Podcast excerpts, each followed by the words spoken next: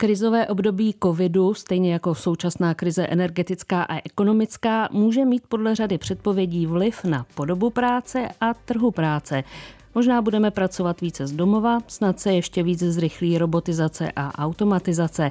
Možná dojde k dlouhodobějšímu oslabení sektoru služeb a ještě dramatičtěji poroste poptávka po lidech, kteří budou schopni se učit novým věcem a přizpůsobovat se poptávce.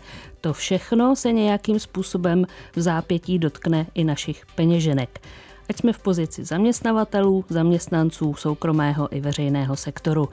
V této souvislosti nás dnes bude zajímat, jak se celá situace promítla do dlouhodobého sporu o rovné odměňování mužů a žen a vůbec rovnosti obou pohlaví. Při poslechu dnešního pořadu vás vítá Patricie Polanská. Souvislosti plus.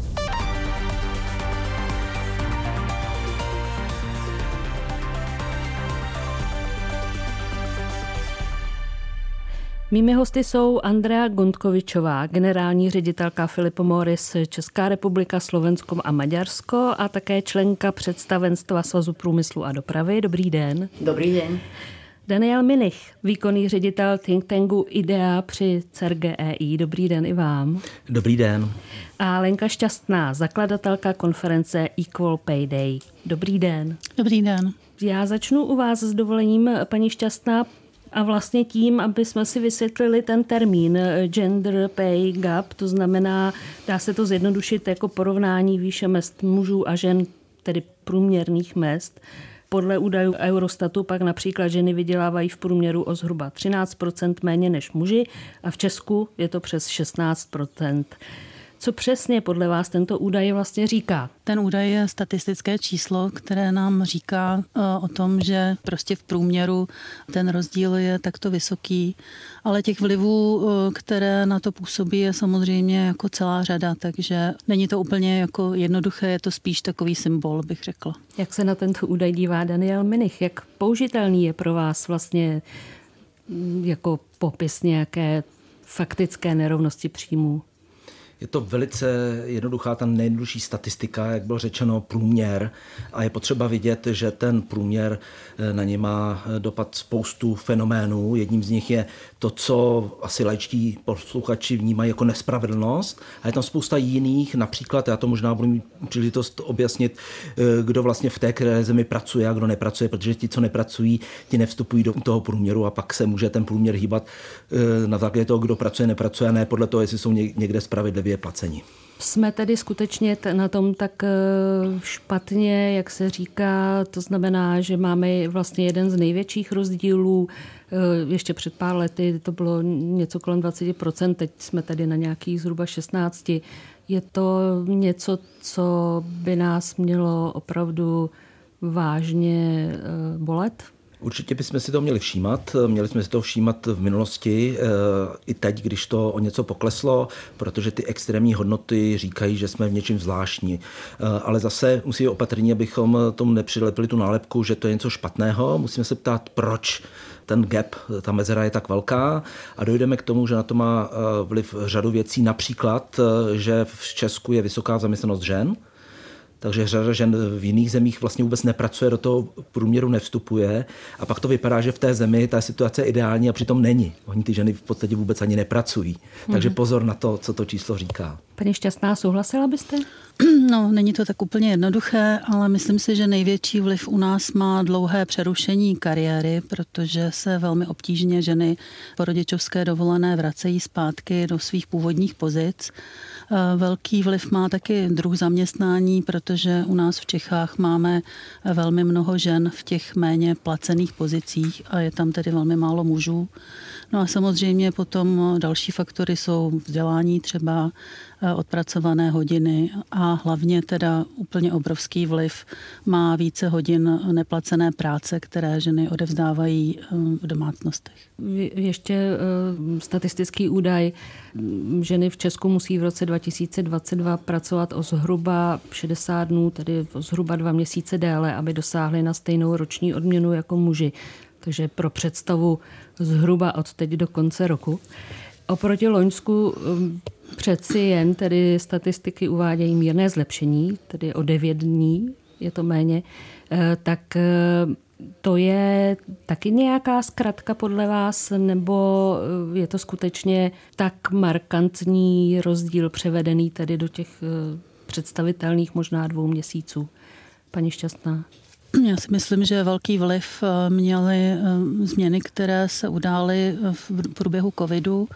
Velmi mnoho odměn šlo do sektoru zdravotnictví, kde pracují ženy. Zvýšila se taky několikrát minimální mzda, protože častěji ženy pracují za minimální mzdu než muži. Eh, odměny ve školství též zasáhly jakoby ženy a to si myslím, že způsobilo ten rozdíl. Takže obecně si nemyslím, že bychom na tom byli tak dobře, ale tyto vlivy ovlivnily to procento. Paní Gonkovičová, Filip Morris v Česku, jestli mám dobré informace, zaměstnává přes tisíc lidí. Ano. Je pro vás jako pro relativně už velký podnik eh, ten údaj, ten, tedy ten pay gap eh, nějaký eh, podstatný údaj? Je to pro vás důležitá informace, tedy ten rozdíl mezi průměrem mest? Ten údaj je určite dôležitý. Na druhej strane mám šťastie, že sme práve spoločnosť Philip Morris International, ktorá je držiteľom globálneho certifikátu spravodlivého odmeňovania.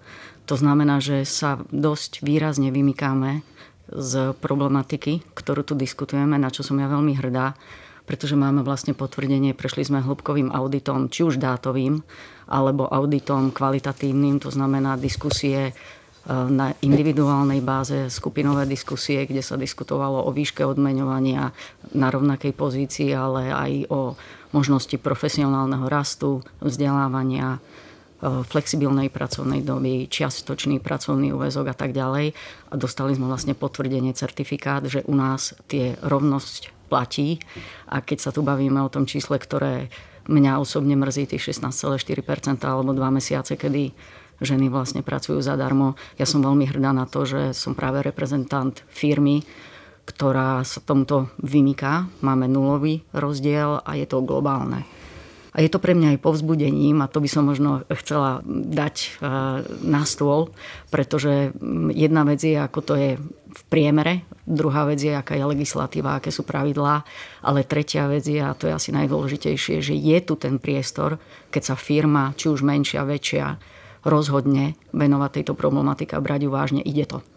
Vy jste to také řekla, tedy rovné platy na stejných pozicích. Je to to, co by nás vlastně mělo zajímat víc než nějaký průměr a v tom případě, jak si stojíme z tohoto pohledu, pane Minichu? Určitě je to třeba rozlišovat a v tomhle tom, v té oblasti podle mě je to specifikum české. To znamená, když to řeknu velice jednoduše, ten systém profesní selekce, respektive té životní kariéry pracovní, je takový, že do těch vysokých pozicí se v Česku dostává minimum žen a tam nahoře právě jsou ty vysoké platy. E, děje se to například na vysokých školách, kde působím já. Vím, že v těch profesorských rolích a pak těch, těch e, adekvátních e, manažerských rolích jsou dominantně muži a ti pobírají ty vysoké platy. Odehrává se to ve státní správě, v politice, podívejme se, jak vypadají vlády, poradní sbory. Jo? To jsou místa, kde jsou vysoké platy a jsou tam dominantně muži a odehrává se to také například v těch velkých firmách. Já teď paušalizuju, dávám všechny do jednoho balíku v těch mezinárodních firmách, eh, protože tam ta kariérní struktura je velice hluboká. Tam prostě těch stupínků, po kterých stopáte, je hodně a těm ženám se nedaří, obzvláště teda potom oblým mateřství, eh, pokračovat a dostupat tam nahoru. Takže on tam nakonec v těch výkonných radách, těch bordech a tak dále, těch ženy minimum, neberou ty vysoké platy a z toho pak se nám to vrací do toho rozdílu na té nejnožší úrovni, ten průměrný pay gap, jak jsme o něm mluvili. Hmm. Takže je důležité vědět, odkud to pochází, že tam je možno hledat nápravu. Pokud to nějak zjednodušíme a budeme mít představu, že jsou ženy nespravedlně málo odměňovány, tak to není. Ono to je spíš o tom, že se nespravedlně nedostávají do těch pozicí nahoře. Paní Gonkovičová, už jste o tom mluvila, máte tedy eh, globální certifikát za rovnoprávnost eh, mužů a žen v odměňování, hm, pokud eh, tuším dobře, tak od roku 2019. Ano. Co vám to přineslo jako firmě? Pokoj duše. Pretože máme to už od roku 2019 a vlastne v roku 2022 sme absolvovali tento audit opätovne a opätovne nám to bolo potvrdené Prinieslo nám to naozaj potvrdenie toho, že prístup, ktorý aplikujeme k našim zamestnancom, k našim týmom, je naozaj správny a prinieslo nám to, ako som spomínala, na základe tých eh, auditu tvrdých dát, to znamená naozaj čísla, fakty a tak ďalej. Ale čo bolo veľmi dôležité, že ten proces nie je len taký lineárny, on je naozaj hĺbkový a kvalitatívny. Auditori absolvovali celú spústu diskusí na individuálnej báze, na skupinovej báze, naprieč rôznymi úrovňami spoločnosti, takže to bolo či už na veľmi základných pozíciách, aj na tých pozíciách vedúcich diskusie o tom, ako to ľudia vnímajú, ako sú nastavené procesy, e, ako sa vníma rodičovská dovolenka, ako sú nastavené vlastne pravidlá po návrate, ako sa vníma čiastočný úvezok a ako to je aplikované v praxi. A pre mňa to bolo veľmi kvalitná a hĺbková sonda do toho, ako sa nám v spoločnosti, ako sa nám spolu darí, ako to vnímame. Nielen ako sú nastavené procesy, ale aj ako je nastavenie vnímanie, vnímanie vlastne našich zamestnancov. Takže ja som veľmi rada, že sme takýto audit absolvovali. Ako som povedala, prinieslo mi to hlavne pokoj duše, že sa venujeme tým veciam správne a ľudia, zamestnanci sú tiež veľmi spokojní. Kolik máte žen ve vedoucích pozicích? Takmer 40% To je asi nadprůměr, že, paní Šťastná? To je velký nadprůměr. Ja som myslím, že chodiacím príkladom žien v manažmente v rámci Philip Morris. Máte nějakou, nebo dělali jste si pak nějakou analýzu, jestli kromě mm, toho pokoje v duši, jak říkáte, eh, to přineslo i nějaké jako finanční benefity firmě? Eh, zlepšilo to firmní kulturu a, a podobně? Určite. Vnieslo to veľkú transparentnosť do celej otázky, pretože eh, táto otázka je živá. Ľudí, ľudí to zaujíma, zaujíma to ženy, zaujíma to mužov, či už z pohľadu svojho, alebo z pohľadu toho, že majú manželky, céry.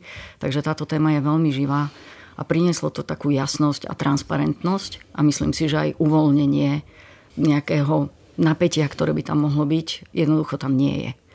Otvorili sa vlastne dvere o tom, že aké mám ja možnosti, aké máš ty možnosti, pretože tie kategórie, o ktorých e, sme sa bavili, boli trvár profesionálny rast. To znamená, máme voľnú pozíciu, kto sa o ňu môže uchádzať. Ten proces musí byť jasný, transparentný a tie šance musí by, musia byť vyvážené. Bolo potvrdené, že máme 50% šancu muži, 50% šancu ženy. Profesné vzdelávanie taktiež je to úplne rovnaké odhľadnúť od toho, či je to pán alebo je to dáma rodičovská dovolenka. Viac menej jediné, čo rozlišujeme, je prvý rodič, ktorý sa rozhodne ísť na tú väčšiu časť rodičovskej dovolenky, ten dostane voľno a vlastne finančnú kompenzáciu na 18 týždňov. Máme druhý rodič, ktorý zase má voľno a kompenzáciu na 8 týždňov a je úplne jedno, je to naozaj v rukách rodičov, že či to bude prvý pán a druhá žena, alebo prvá žena, druhý pán. Dokonca vo vysokej manažerskej pozícii máme pár, kde si to vystriedali, to znamená najprv 18 týždňov bola maminka doma, potom e, za ňou išiel tatínek. Takže ľudia to naozaj vnímajú a sú spokojní, je to transparentné nemusia sa tým zaoberať. Povedala by som možno o problém menej, môžu sa naozaj koncentrovať na to, že vnímajú, že vedúci pracovníci firma k ním pristupujú naozaj osobne a ide to nad rámec nejakého pracovného vzťahu. Je to vyrovnané a keď majú osobný život v pohode, tak sa môžu potom kľudne koncentrovať aj na prácu. Pan Mini chtěl eh, reagovat. Já bych tomu přidal takový globálnější akademický pohled. Tohle je případ jedné firmy, která ano. bude rozhodně spíše výjimkou v českém prostředí než standardem.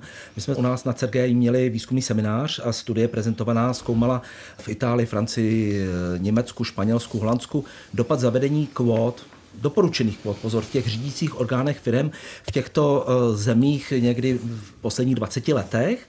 A bylo velice zajímavé vidět ty výsledky, takže ta, tam určitě funguje ta lepší atmosféra v té firmě, eh, vyšší účast na chůzích, o něco málo, ne zásadně lepší výkon té firmy, to už není tak zásadní, ale například eh, třeba menší sklon k akvizicím, k nějaký expanzi těch firm, kde je větší zastoupení žen.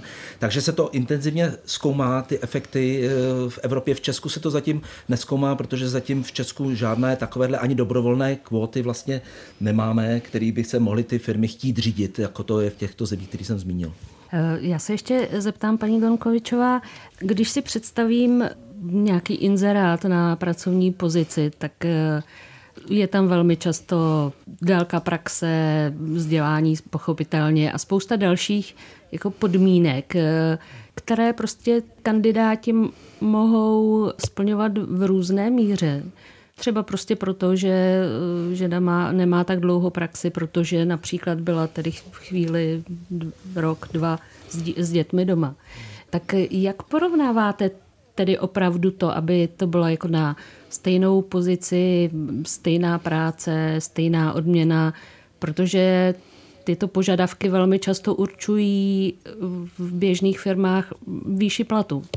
A to, jak to kdo plní, tak podle toho e, jsou nějaké rozdíly. No, myslím si, že najdôležitejšie pozerať sa na to fakticky a pragmaticky. To znamená, že výsledky hovoria za všetko. A niekedy naozaj pravdepodobnosť, že niekto je v pozícii dlhšie, neznamená, že má lepšie výsledky.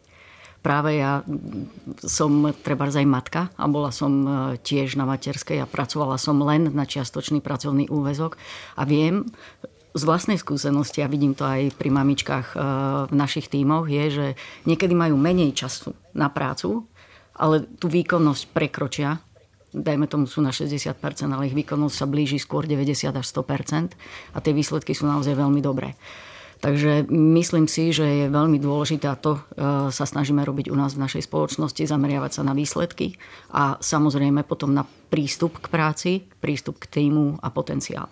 Pani Šťastná, kde je když to řeknu jednoduše, zakopaný pes. Je to prostě neochota těch firm eh, nějak eh, přemýšlet, nechce se jim do toho. Aktuálně samozřejmě jsme v nesmírně složité situaci ekonomicky, sociálně, politicky. Nemají na to ty firmy třeba už kapacitu. Na druhou stranu ta debata běží 10 let, 15 let, 20 let, eh, poměrně dost dlouho, tak vidíte tam nějaký hmatatelný posun tak my jsme začali s Equal Pay Day v roce 2010, takže eh, od té doby určitě tady běží ta debata a musím říct, že je fajn, že eh, počet firm, které tuhle eh, záležitost řeší, přibývá. Co je vede k tomu, že to neřeší, úplně odpovědět neumím. Nicméně vidím tam ten posun, že si uvědomují, že to rovnější nebo férovější odměňování určitě je pro celou firmu přínosem a určitě přispívá ať už ke stabilitě zaměstnanců nebo k jejich celkové spokojenosti. Vidíte nějaký dramatický rozdíl mezi přístupem firm zahraničních nebo které matku mají v zahraničí nebo těmi českými? Je určitě jako hodně vidět, protože celkově oblast rovných příležitostí u nás není zase tak populární, jako je v jiných zemích. Já jsem pro zajímavost eh, teď četla tento měsíc, vyšla studie Evropského institutu pro rovnost žen a mužů, eh, která dělá takzvaný index rovnosti žen a mužů eh, a hodnotí tam situaci teda v, v této oblasti a my jsme tam hodnoceni velmi špatně. Eh, jsme až na 22. místě a v některých eh, bodech až eh, na 27., což je zrovna v ekonomickém rozhodování. A musím říct, že pro mě skoro jako největším šokem bylo to, že od roku 2010 jsme klesli o 9 míst. Takže není u nás žádný hmatatelný posun Spíš teda nechci říct, že se neděje nic, ale ty ostatní země prostě pracují mnohem rychleji. Tady v těch otázkách mají na to speciální programy, kdežto u nás jich příliš není. Čím to? Ten posun dolů o devět míst? To se dá jakoby rozebrat no, podrobněji, ale úplně nejhlavnější vliv právě má ten nedostatek žen v rozhodovacích pozicích, nedostatek žen v politice, Eh, nedostatek právě žen v oblastech ekonomického rozhodování, tam je ještě několik dalších eh, parametrů. No a určitě zajímavou otázkou jsou ty kvóty, eh, o kterých tady bylo řečeno pár slov, protože země, které zavedly kvóty, tak zcela zřetelně zrovna tady v těch otázkách se dostaly rychle dopředu. Pane Minichu, to znamená, posunuli se v tom indexu, abych to řekla srozumitelně. Vy jste vlastně o tom také částečně mluvil, eh, že hlavní eh, důvod toho rozdílu je v tom, že ty ženy nejsou na vedoucích pozicích, tedy na těch nej, nejlépe finančně ohodnocených pozicích. Vy vidíte nějaké posuny po těch tedy opravdu letech debat, eh, že se to zlepšuje, nebo odpovídá ten výzkum, o kterém mluvila paní Šťastná, že tady spíš se propadáme, než aby jsme se zlepšovali? Vašeho pohledu? Já bych potvrdil, že to je tak, jak bylo řečeno. To znamená, Česká republika na tom byla velice nedobře a ještě začala ztrácet eh, zřejmě tím, že ty země ostatní se pohybují ku předu tím správným směrem rychleji než Česká republika. V té české, my to víme dlouho. Upozorňujeme to dlouho jako ekonometrů práce, to vnímání na té politické úrovni i na té široké veřejnosti je velice chabé. Za vinu částečně na té vině to malé zastoupení žen v politice a bohužel těch pár žen, které jsou v politice, pravidla ještě víc tuží tu současnou špatnou muziku, bohužel. Jo.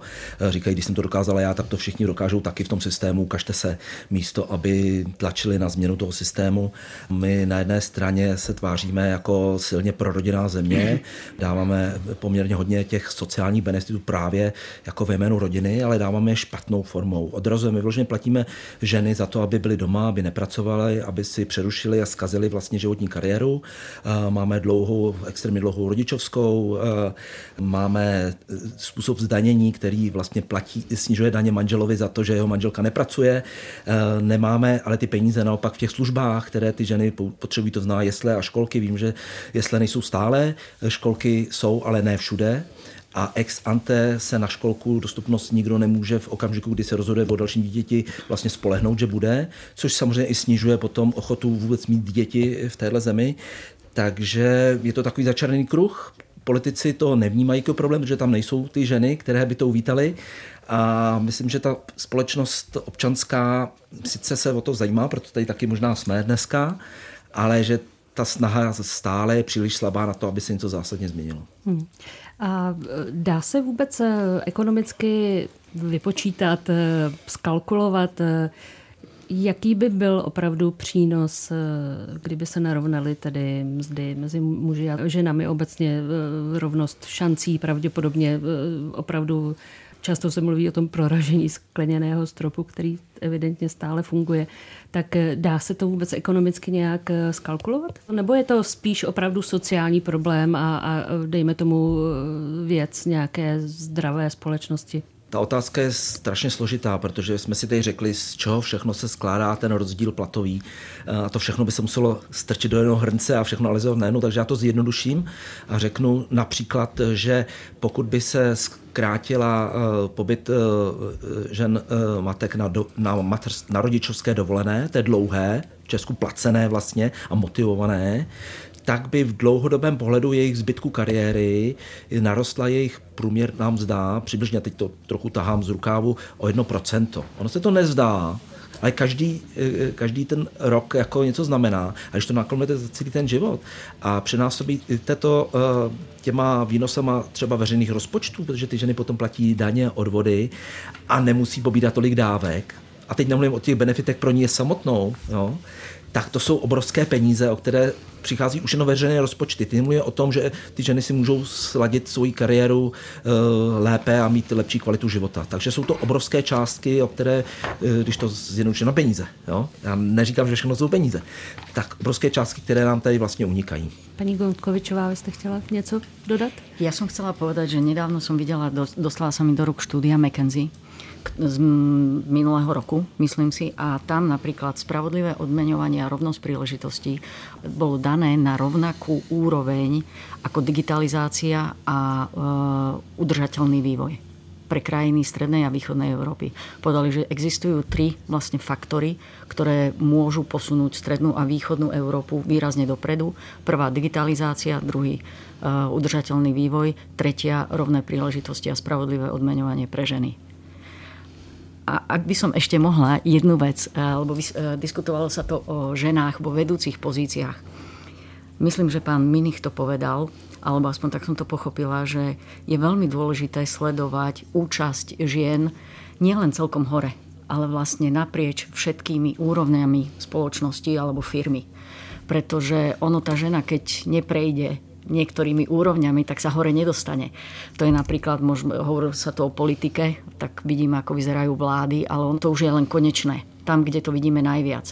Ale tam je veľmi dôležité povzbudzovať a aby si aj tie ženy zobrali sami do rúk tú príležitosť a participovali či už na tom politickom živote alebo obchodnom živote vo firmách na rôznych úrovniach, aby naozaj solidne a cez tie výsledky, ktoré som spomínala, aby sa dostali potom do tých vedúcich pozícií. Lebo pokiaľ budeme mať málo žien, či už napriek rôznymi úrovňami firmy, alebo e, politického života, tak potom ich darmo budeme čakať na těch vedoucích pozicích. Já jenom do té debaty jednu drobnou věc, ale strašně důležitou, že mm, ta mladší generace žen, řekněme do těch 30 let, e, je vlastně diametrálně vzdělanější, především do počtu let vzdělání, než jsou čeští muži. Jo? Ženy překonaly muže asi před necelými deseti lety.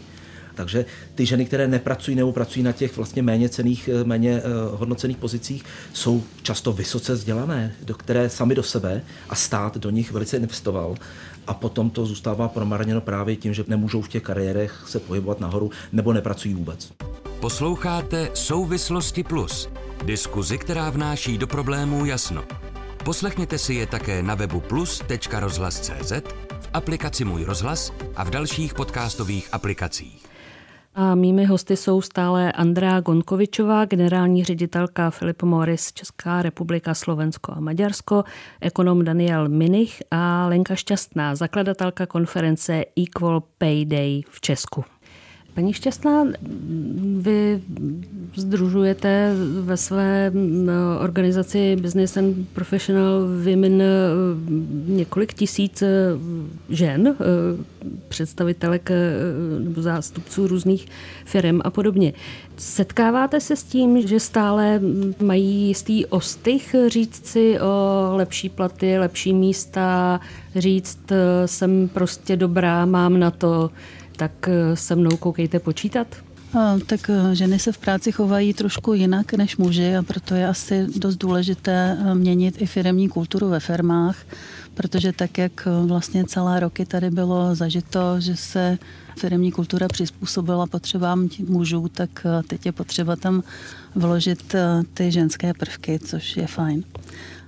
Ženy prostě nejsou možná tak progresivní v tom vyjednávání a já si myslím, že tomu, aby se napomohlo té situaci, pomůže určitě eh, transparentnost eh, platů, ke které jsme se už eh, zavázali a myslím si, že směrnice bude u nás v Čechách implementována. No ale jinak opravdu hodně věřím na to, že když se ženy budou cítit v práci příjemněji, tak budou i odvážnější v tom si říkat o to, co, co potřebují.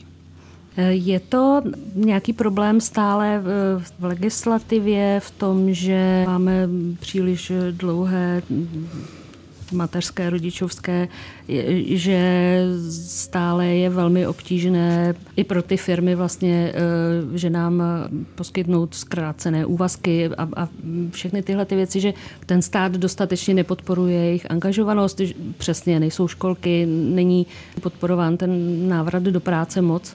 A pořád je tady taková ta představa, že je dobře, když je žena s dítětem dlouho doma a vlastně, že to je přesně tak, jako to, co, tak, jak to má být?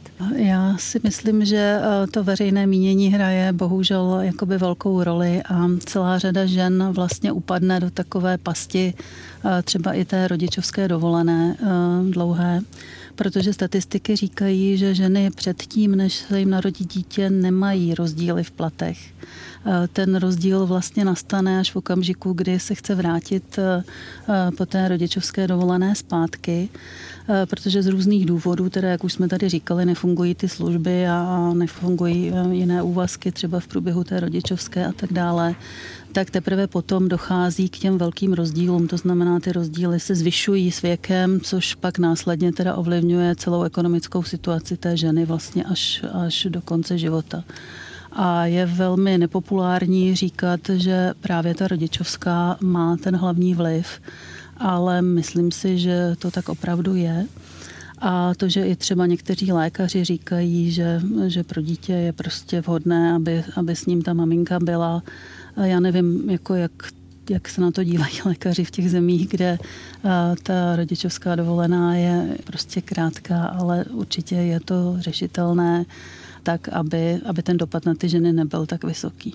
Daniela Minich. Vy jste na začátku vymenovala mix těch nejrůznějších potenciálních problémů a já bych je všechny potvrdil, ale chtěl bych zdůraznit můj dojem, že to, co hraje klíčovější roli, není nespravedlivé ohodnocení na stejné pozici ve stejné firmě, ale problém, že se nedostanou ženy do těch více placených kariérních pozic, protože o těch se rozhoduje ve sboru dominantně mužském, kde funguje spousta jedna strana je nějaký inzerát, kde všechno může být i podle práva, podle zákona, ale nakonec stejně rozhodují neformální preference, představy, osobní sítě, známostí, eh, očekávání, už jenom to, že ta žena půjde na tu mateřskou a rodičovskou a bude eh, mít všechny ty bariéry v cestě, eh, nebo prostě a nedokonalé povědomí o těch překážkách. Třeba u nás jsme měli dlouhodobu vědecké semináře odpoledne od půl páté, než jsme si podle uvědomili, že to teda nevyhuje těm maminkám s dětma mezi námi, který prostě pak prostě nemůžou na ně chodit a nebo nemůžou si ty děti pořizovat. Jo. Takže já jsem přesvědčen, že to není tolik o té nespravedlnosti úplně stejných lidí na stejné pozici, je to o tom, že se ženy dostanou ty pozice lépe placené. A je to podle vás tak, že protože není dostatek žen v politice a teď myslím vlastně jak tu nejvyšší, tak nějakou tu komunální tak vlastně je spousta témat, které se prostě neřeší nebo ne, nevnímají se tak jako palčivě, přesně typu zkrácené úvazky nebo, nebo prostě nedostatek školek. Protože prostě to převážně mužské společenství je prostě neřeší, protože vlastně v školky zařizuje manželka a pro ně to není vlastně tak palčivý problém. Nebo případně to, že musí zůstat s dítětem doma. Většinou zůstává žena, že automaticky u nás stále ještě. Je, je to prostě ten, tenhle ten eh, vlastně takový eh, začarovaný kruh, že prostě nemáme ty ženy v těch nejvyšších politických funkcích, tudíž se neřeší všechny tyhle ty věci, které by možná bylo možné upravit. Já si myslím, že tomu do velké míry tak je, ale těch, těch absurdností, kdy ta politická sféra žije v iluzích o tom, jak věci fungují, úplně jiných než ta realita, je spousta. To není jenom mm, problém gender pay gapu a té participace žen, takže ve školství vzdělávání. Jo. Máme, my jsme nezmínili, jako opravdu velkou selekci toho, kam se jdou vzdělávat eh, dívky a kam kluci v Česku. Což ono se pak vlastně v těch pozdějších fázích života vlastně taky projevuje. Paní Gonkovičová, já se chci zeptat vlastně, mm, jaké jsou pro firmu náklady, když se rozhodne srovnat eh, platy mužů a žen. Je to, teď to velmi zvulgarizuji, ale na začátku jsme mluvili o tom, že ten rozdíl je přibližně 16%, tak eh, musela firma vydat 16%, eh, aby, aby dorovnala platy? Je to ne. tak jednoduché? Asi ne. Ne, já to tak vůbec nevidím. Já jako zástupca firmy mám tu taký pocit, alebo niekedy nielen tu, ale keď sa hovorí o rovnosti príležitosti, spravodlivom odmeňovaní, tak ako keby niekto tlačil na tie firmy a firmy ako keby boli obeťou, keď to narovnajú. A ja to vnímam úplne opačne. Ja si myslím, že práve vtedy tá firma začne fungovať tak, že je to zdravé a že sa to tej firme mnohokrát vráti. Čiže ja som v tom eh, kempe fanúšikov, pretože, tak jak som spomenula, je už to nie je ten vzťah medzi mnou a mojimi zamestnancami alebo firmou a e, zamestnancami. Už to nie je len o tých peniazoch, ale už je to aj o tom, že to, nechcem to poetizovať, ale je to emocionálny vzťah, kde keď ten človek vidí, že tá firma mu vychádza v ústrety, či sa týka rovnosti príležitosti, spravodlivé odmeňovanie, skrátený úvezok, flexibilita, odzrkadlovanie toho. Každý z nás prechádza životom. Ja som začala pracovať, keď som mala 25 rokov. Momentálne mám na 40, čiže som si prešla, keď som bola slobodná, potom som bola vydatá, potom som bola maminka, malé deti, teraz väčšie deti. A vidím, a viac menej aj preto pre túto firmu ešte pracujem, lebo bola schopná nejakým spôsobom robiť tandem tej momentálnej mojej osobnej situácii životnej. A keď ja mám tú istotu, tak podávam veľmi dobrý výkon. A takto vnímam vlastne aj spravodlivé odmeňovanie. To nie je obeta zo strany zamestnávateľa alebo firiem. Nie, to je ten tandem, ktorý musíme vytvoriť. A keď sa človek cíti v tandeme, tak podáva najlepší výkon. Takže sa to tej firme mnohokrát vráti. Pan Minich? Já jsem chtěl opět ujasnit, že na to, abyste pustila do těch vyšších profesních funkcí ve firmě více žen, nepotřebujete přidávat peníze, vy tam prostě musíte pustit a vytvořit jim proto podmínky. To není o tom, že musíte vydávat víc a nebudete konkurenceschopný. To je prostě o té vůli tam ty lidi pustit a vytvořit pro ně podmínky. Hmm. Ak môžem ešte dodať, lebo a to spomínala pani Lenka Šťastná a s tým absolútne súhlasím, je, že žena začne pracovať po ukončení nejakého vzdelania, e, školskej dochádzky, všetko je v poriadku a k veľkému prelomu dochádza v momente, keď sa rozhodne založiť si rodinu. A ja si myslím, že práve e, v bode, keď tá žena sa rozhodne, rozhoduje o tom, či sa vráti do práce, na aký pracovný úvezok, na akú pracovnú pozíciu, vtedy by tá firma mala pridať v tom, aby jej vytvorila tie podmienky, kde sa tá žena bude cítiť spokojne, vyrovnane, pretože existujú ženy, a ja mám ženy v týme, ktoré sa vrátili do pracovného pomeru asi po dvoch alebo troch mesiacoch od obdobia, kedy, od momentu, kedy sa im narodilo dieťa, čiže veľmi rýchlo a mám ženy, ktoré zostali na materskej e, dovolenke rok alebo dva. Potom prišli a povedali, aby som pracovala, skúsila by som si to na jeden deň, na dva dní začnú pracovať jeden deň, dva dní a vidím, že s, s tým nárastom komfortu a vlastne pohodlia, že oni si to otestujú a vidia, že sa to dá, tak veľmi rýchlo potom povedia, OK, chcem teraz pracovať 3 dní, 4 dní a potom už sa vrátim na plný pracovný úvezok. Ale to je o tom našom tandeme a to si myslím, že je úloha, kde pre firmy, kde by mali pridať v tej koncentrácii, sústredeniu sa na tento moment v živote ženy, pretože keď si naozaj zabezpečia zdroje žien naprieč celou firmou, tak potom sa môžeme baviť o vedúcich pozíciách. Abych k tomu dodal něco malinko pozitivního. Český daňový systém je v podstatě plošný. On zdaňuje každou vydělanou korunu stejně, ať je to nízký výdělek nebo vysoký. To prostě tak jsme si to nastavili, což znamená, že ty krátké úvazky, které jsou z principu nízkovýdělečné většinou jsou prostě zdaňovány úplně stejně jako ty vysokovýdělečné. A konečně se podařilo prosadit uh, nižší zdanění, respektive nižší odvody zaměstnavatelů na odvody. Bohužel je to definováno jako krátký úvazek, já bych byl proto, aby to byly všechny nízké příjmy ale aspoň za to poděkujme. Je to první krok, malý, nevím, jestli ty firmy vůbec zjistí, že je to pro ně levnější, ale je to první krok a za ní možná budou následovat další. Paní Šťastná, eh, vnímáte to také jako jistý průlom? Přece jenom ta úprava zdanění krátkých úvazků, eh, ona má, tuším, platit od února, února 23. příštího no, roku. Ano, ano, mhm. ano, ano, ano. ano. Je to ví, protože no, zase na druhou stranu, já jsem tady, co jsem tak eh, studovala, tak je tam spousta vlastně podmínek, jako pro koho to platí, tak on, ono to nebude tak úplně asi jednoduché zjistit, jestli nějaká daňová úleva bude nebo nebude. No ale určitě první krok je vždycky důležitý krok, takže je to první eh, dobrá změna tady v té oblasti, protože skutečně eh, ty flexibilní nebo zkrácené úvazky u nás eh, pořád velmi pokulhávají za ostatními zeměmi v Evropě. Máme nějaké srovnání, nebo je to nějaká naše výjimečnost, nebo je, je to společné třeba pro středoevropské nebo postkomunistické země, ta neochota k těmto úpravám eh, pracovní doby, paní Šťastná?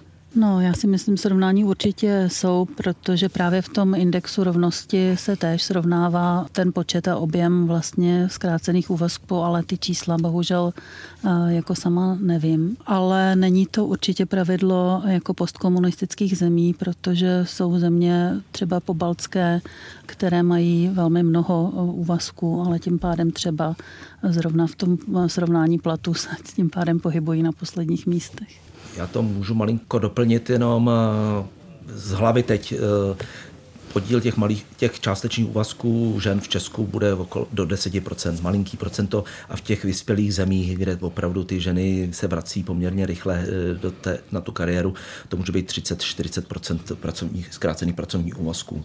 Jo. A aby řekl, není to charakteristické pro postkomunistické země, ale určitě pro země bývalého Rakouska a Uherska. V tomhle bloku. Jo. Jak je to možné? Já si myslím, že máme špatně nastavené jak ty společenské preference, včetně té politiky, máme špatně nastavené ty sociální eh, a daňové systémy, to jsme prostě zjedili, nějak žijeme, to se nedá od toho tak jednoduše otrhnout. Plus eh, v Česku určitě ta eh, vysoká míra industrializace.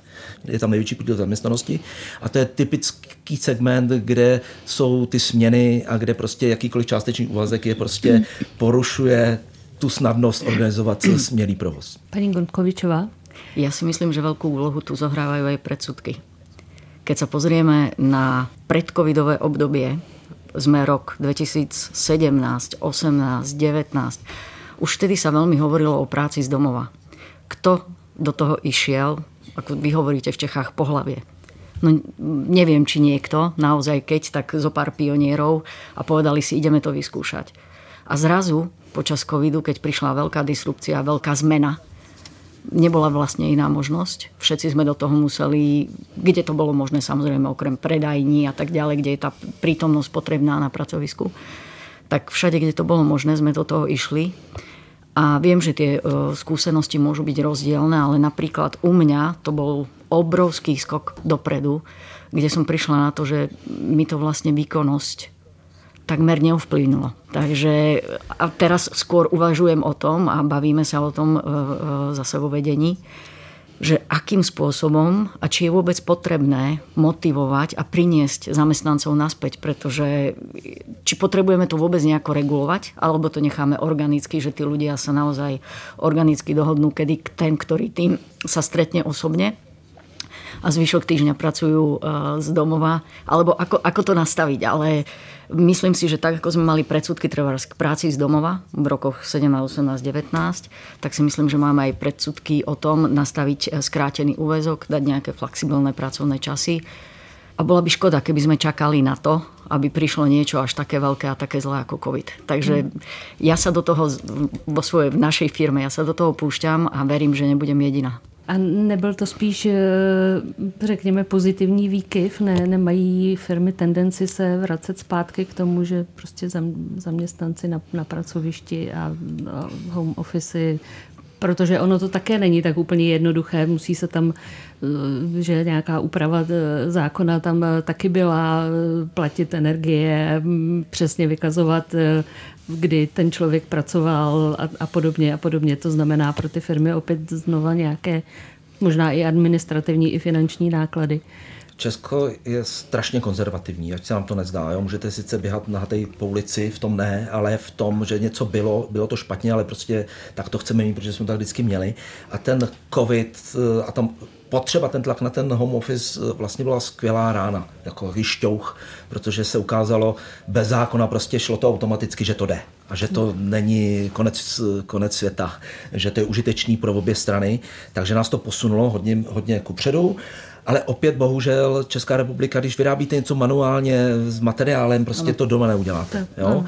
A Česko má eh, naopak nízký podíl eh, služeb s velkou přidanou hodnotou, což jsou věci jako například obchod, marketing, design, výzkum, vývoj, tyhle ty věci. Spousta těch věcí se dá dělat vlastně distančně v nějaké kombinované formě, ale pokud toho máme málo, no tak hmm. ani ten home office na to nemůžeme moc použít. Hmm. Proto je potřeba jakoby uspíšit přechod eh, toho českého průmyslu k tomu průmyslu s velkou přidanou hodnotou, ano, eh, kde se uplatní tyhle ty pozice mnohem flexibilnější a pak můžeme čekat i zrovnoprávnění teda těch platů mužů a žen. Poměrně často se mluví o nějaké robotizaci, automatizaci průmyslu v dohledné době eh, výrazné, tak vlastně nepomohlo by to třeba i, ať už tomu home office, ale třeba i těm zkráceným úvazkům, prostě jako ta změna té podoby práce možná přijde i s tímhletím, nebo, nebo tam to nevidíte? No, je otázka, eh, jaké nové formy práce, profese to vygeneruje. Jo? Eh, třeba ve Spojených státech, které byly vždy historicky napřed, eh, napřed a vždycky jsme se mohli dívat, co přijde k nám za 10, 15, 20 let, tam došlo k tomu, že ta digitalizace a robotizace poměrně hodně vyplenila ty místa s tím středním vzděláním. To jsou takové rutinnější činnosti, které prostě ty současní, současní roboti už zvládnou nahradit levněji než eh, ta pracovní síla. Takže nakonec na tom vydělali zatím ty hodně vzdělaní, ti mají takové dovednosti, že ty roboti nemají stále eh, šanci přebít. A potom ty opravdu nízkovzdělaní, kteří dělají tak jednoduchou manuální práci, že se nevyplatí toho robota najímat, když to řeknu jednoduše. Jo. A tohle k nám dříve nebo později zřejmě také přijde a musíme připravit na to, aby to neskončilo tím obrovským společenským rozdělením, že teda budou si užívat ten život eh, ti vysokovzdělaní, nízkovzdělaní, což jsou většinou teda cizinci, jo, eh, imigranti, a v tom středu zůstane ta střední třída, která si žila poměrně dobře, jenom zjistí, že pro ně není práce, protože ji nahradili roboti. Paní Šťastná, chci se zeptat vlastně ještě na jednu věc. Eh, už jsme zmiňovali krizi COVID, pak přišla krize energetická, mm, válka na Ukrajině a všechny tyhle ty věci. Dopadá to podle vás především na ženy? Protože Třeba hm, hodně se debatovalo o tom, že během covidu vlastně utrpěly hm, právě ty služby, ty gastroprovozy a všechny tyhle ty věci, kde jsou ve valné většině zaměstnané ženy. Tak eh, byl to velký otřes z tohoto pohledu, to období 2019-2020? Celá zřetelně eh, v období eh, krizí se určité skupiny lidí a v tomto případě teda ženy ocitají vlastně v, ve velmi zranitelných situacích. Bylo hodně zajímavé, tak jak tady bylo řečeno, jak my jsme konzervativní země, jak eh, vlastně všechna vládní opatření automaticky předpokládala, že ženy zůstanou doma a ujmou se vlastně všech činností, eh, které byly v domácnosti potřeba, od péče přes vzdělávání, přes stravování a tak dále což samozřejmě mělo velmi významný vliv na to, jak hodně se mohly realizovat v práci. No a to, že do některé práce nemohli chodit, protože ta práce prostě nebyla, eh, znamenalo pro řadu z nich opravdu velký otřes, protože právě tím, že měli děti doma, tak eh, se velmi obtížně hledalo nějaké jiné zaměstnání. Nedávno jsem mluvila i s paní ředitelkou potravinové banky a ta mi říkala, jak velmi eh, se zvedl počet žen právě tady z těch oborů, které přicházely pro potravinovou pomoc, což už je úplně teda Eh, ta nejhorší situace, v které se může ta třeba neúplná rodina eh, ocitnout. Takže mm, je zcela jasný, že, eh, že krize prostě zvýrazňuje ty genderové rozdíly a že je potřeba některé skupiny lidí, v tomto případě žen, často samoživitelek, jako významněji chránit. Mě by zajímala ještě jedna věc. Poměrně často přes všechny problémy se mluví o tom, že stále máme jednu z nejnižších nezaměstnaností, že například eh, v té dlouhodobé nezaměstnanosti je vysoký podíl žen. A říká se tedy, že při nízké nezaměstnanosti mají eh, lidé větší vyjednávací možnosti, třeba přesně říci o ten vyšší plat a podobně to se neprojevilo eh, na nějaké mm, srovnání šancí mezi muži a ženami, pane Minichu? Já mám pocit, že ta evidence ohledně schopnosti vyjednat si lepší plat, eh, muž, žena nebo covid, necovid, je dost na vodě, je to takový intuitivní. Já jsem intuitivně přesvědčený, že mnohem zásadnější je tam eh, ten proces té selekce v rámci vzdělávání a potom do těch, do těch profesí, než hmm. Eh, nějaké nespravedlnosti a hmm. neschopnosti si vyjednat plat. Hmm. To je moje odpověď. Hmm. Jsou ženy asertivnější, eh, i třeba kvůli tomu, že můžu říct, jdu jinam, když mi neuděláte takové podmínky, které bych potřebovala. Paní Gondkovičová. Já si myslím, že asertivita je skôr osobný atribut ako mužský, ženský atribut. Takže záleží.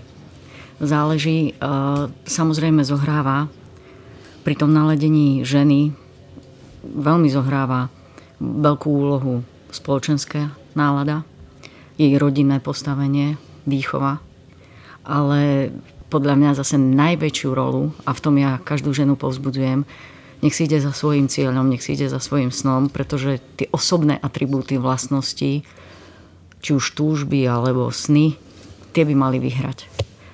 A za to má právo si zabojovať každý. Nielen, či je to muž alebo žena, každý, či je to dieťa, alebo je to dospelý človek. Takže tam by som povedala, že je to neutrálne. Pani Šťastná je... Možná bych ještě doplnila teda, že uh, je velmi složité pro ženy 50 eh, plus například eh, sehnat zaměstnání, pokud v tom předchozím skončí, což bylo teda často také v té covidové situaci, protože u nás bohužel jako existuje celá řada předsudků, které, které je prostě odsouvají někam k menším třeba schopnostem nebo k menší aktivitě. A, a možná zajímavá je taky studie, kterou ale nemám tady u sebe, o tom, jak hodně žen e, začíná podnikat v takzvané prekérní situaci, takže z přinucení, což bývají právě ženy po rodičovské dovolené anebo ženy 50+, plus, právě proto, aby vůbec mohly vstoupit zpátky na trh práce. Paní Šťastná, jaký je váš výhled do budoucnosti? E, jak rychle se povede téma rovnosti příležitostí, rovnosti odměňování eh, zvládnout u nás? No, tak eh, evropské studie říkají, že to bude trvat ještě 200 let, než se, a než se ty záležitosti srovnají. Některé, když bychom šli tímto tempem, jak půjdeme, takže já, já bych chtěla být optimistkou a, a, a bylo by prima, kdyby bylo stále víc firm takových, eh, jaké vede Andrea Gontkovičová a uvědomovali by si, že, eh, že to může být právě pro ně přínosem, ať už eh, v rámci eh, firemní kultury anebo i, i ekonomickým přínosem, protože, jak bylo řečeno, ženy jsou velmi vzdělané a mohou zcela jistě tím firmám velmi mnoho přinést a velmi je být pro ně užitečné. Odhad Daniela Minicha? No, já bych chtěl být taky optimista ale ten pohled do minulosti, jak dlouho to trvalo, abychom se posunuli relativně málo, prostě tam nějaká skepce nutně je. Já myslím, že jsme nemluvili vůbec o těch kvotách a vím, že to je velice zajímavé pro novináře, protože to prostě je konfliktní téma. A jak jsem celou dobu mluvil o té e, selektivitě a tom, že prostě ty ženy jsou namířeny té kariéře úplně jinam, tak si myslím, že ty kvóty by to mohly výrazným způsobem urychlit. Jo? Tam, kam budeme dlouho, usilovně, klopotně sešinout těch, teď padlo 200 let, tak doufejme, že to bude kratší dobou, tak myslím si, že ty kvóty by tomu pomohly, protože tam je řada naprosto absurdních jako bariér, které by mohly zmizet a pokrok by mohl být dosažen rychleji. A paní Gondkovičová, jednak samozřejmě z vaší zkušenosti, ale konec konců eh, mluvíte jistě se svými kolegy v rámci Svazu průmyslu a dopravy, tak eh, jak to vidíte vy? Ja tu budem hrať úlohu, úlohu optimistu. ja si myslím, že keď sme to dokázali u nás, vo Philip Morris a naozaj na globálnej báze, tak to je možné. Určite budem fanúšikom tejto témy a budem aj naďalej spolupracovať aj s Lenkou Šťastnou, aj so všetkými, ktoré sa tejto téme venujú myslím si zároveň, nechcem byť, chcem byť optimista, ale nechcem byť naivná. To znamená, chcem si zobrať na svoje ramena a chcem pozbudiť každého z nás, aby sme zohrali tú úlohu, ktorú zohrať môžeme. To je to, čo vy robíte dnes. To, že si o tom e, tu povídáme v rádiu a že vlastne nejakým spôsobom snáď formujeme spoločenskú mienku. Myslím si, že sa nevyhneme asi aj legislatíve aj keď nie som nejaký fanúšik regulácie, som skôr liberál, ale myslím si, že keď sa bavíme o minimách transparentnosti a vymáhateľnosti, tak asi legislatíve sa nevyhneme. No a potom je tu tá osobná zodpovednosť každého z nás, či už žien, ale zároveň aj mužov, ktorí majú zase doma ženy alebo céry. Takže by som povedala, že to musí byť taký spoločná, spoločná snaha a ťah na jednu bránku. Andrea Gonkovičová, generální ředitelka Filip Morris České republiky, Slovenska a Maďarska, členka představenstva Svazu průmyslu a dopravy. Děkuji za účast v dnešních souvislostech. Děkuji pěkně. Hostem byl také Daniel Minich, ekonom a výkonný ředitel think tanku IDEA při CERGEI. Děkuji i vám. Děkuji za velice zajímavou a velice užitečnou potřebnou debatu. A do přenosového vozu zdravím a děkuji rovněž Lenci Šťastné, eh, zakladatelce eh, konference Equal Pay Day. Děkuji moc krát. Krásný den. Příjemný poslech dalších pořadů Českého rozhlasu Plus přeje Patricie Polanská.